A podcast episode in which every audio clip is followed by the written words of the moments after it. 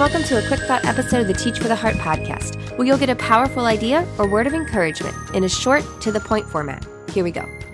Today, I want to share something I've been learning about choosing joy versus stress in the work that we've been given.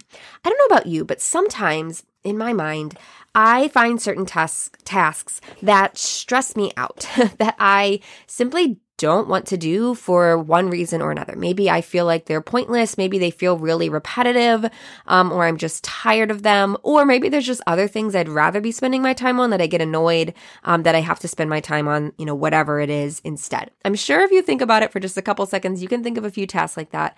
Things that, whether at school or at home um, feel kind of fruitless, are frustrating to you, uh, feel like they're not really worthwhile or like I said, or just frustrate you in the re- repetition of them. They kind of feel never ending. Um, sometimes home responsibilities are particularly like that. One thing that's helped me recently is remembering and reminding myself that God has given me this task it doesn't matter what it is. It doesn't matter if it's cleaning up dinner. Uh, I don't know about you, but cleaning up, making and cleaning up meals feels like a treadmill sometimes, or laundry, right? Some of these things at home. At school, it might be different. It might be paperwork. It might be whatever it is that feels, um, that kind of frustrates you, that you feel like, oh, I wish this certain task wasn't on my list. We talk all the time here at Teach for the Heart about ways of trimming time spent on um, tasks that are frustrating and, you know, how to prioritize things for that prioritize time for things that matter most. But the reality is that there's always going to be things that are not our favorite, that just have to get done, or that are very repetitive. They just have to be done over and over and over. They're part of life.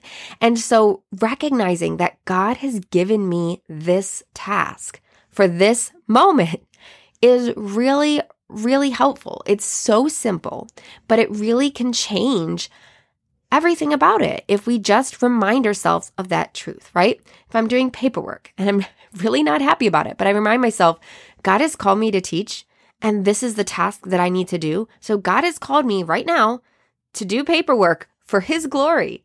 Okay, then I'll do it with joy, right? I mean, it's really amazing that no matter what we're doing, we can choose to do something with joy or with stress. We can choose that. We can choose to be thankful in the work or choose to be annoyed by the work. Same thing, even when we're busy. And that's why I'm sharing with this you guys. I know as the school year is closing up, things get really busy, th- things get really frantic. So maybe you're like, oh my goodness, Linda, I have to grade like 100, uh, 100 finals, you know, all these research papers, whatever it is. You know, as we're doing that, as we have a million things going on, once again, though, we can remind ourselves God has called me to grade these finals. God has called me to pack up my room. God has called me to whatever it is I'm working on, whatever menial task is in front of me today. God has called me to this. And once again, that doesn't negate the fact that, of course, we want to use our time wisely, we want to delegate, like all these things. But whatever I have in front of me, this is what I'm called to do. I should do it to the best of my ability and I can do it with joy. So I want to challenge you next time, and it might, it might be in five minutes, it might be tomorrow, it might be next week, that you're finding yourself frustrated or annoyed or stressed out by whatever task you're facing. Just remind yourself, God has called me to this. And I remind myself along with this, when I'm feeling stressed, I remind myself that God has not called me to work in a stressful way. Like God has not called me to feel stressed about my work. God has called me to work joyfully and cheerfully for Him, right? With my whole heart. So I remind myself, God does not want me to stress about this. He wants me to do my best, trust Him, and work with joy for him. And once again, does that solve every problem immediately? No, but it really reframes my thinking. And I think it will really reframe yours and make it um, a whole lot easier uh, to follow him in joy.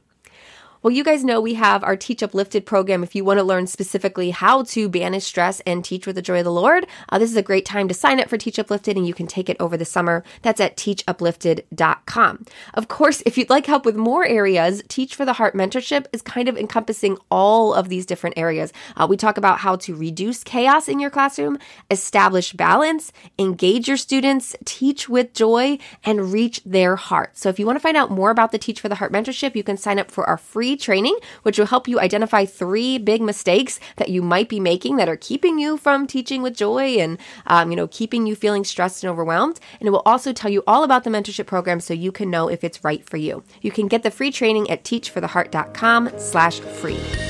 Well, thank you guys again so much. I look forward to speaking with you again soon. In the meantime, keep growing, keep trusting. You really are making a difference.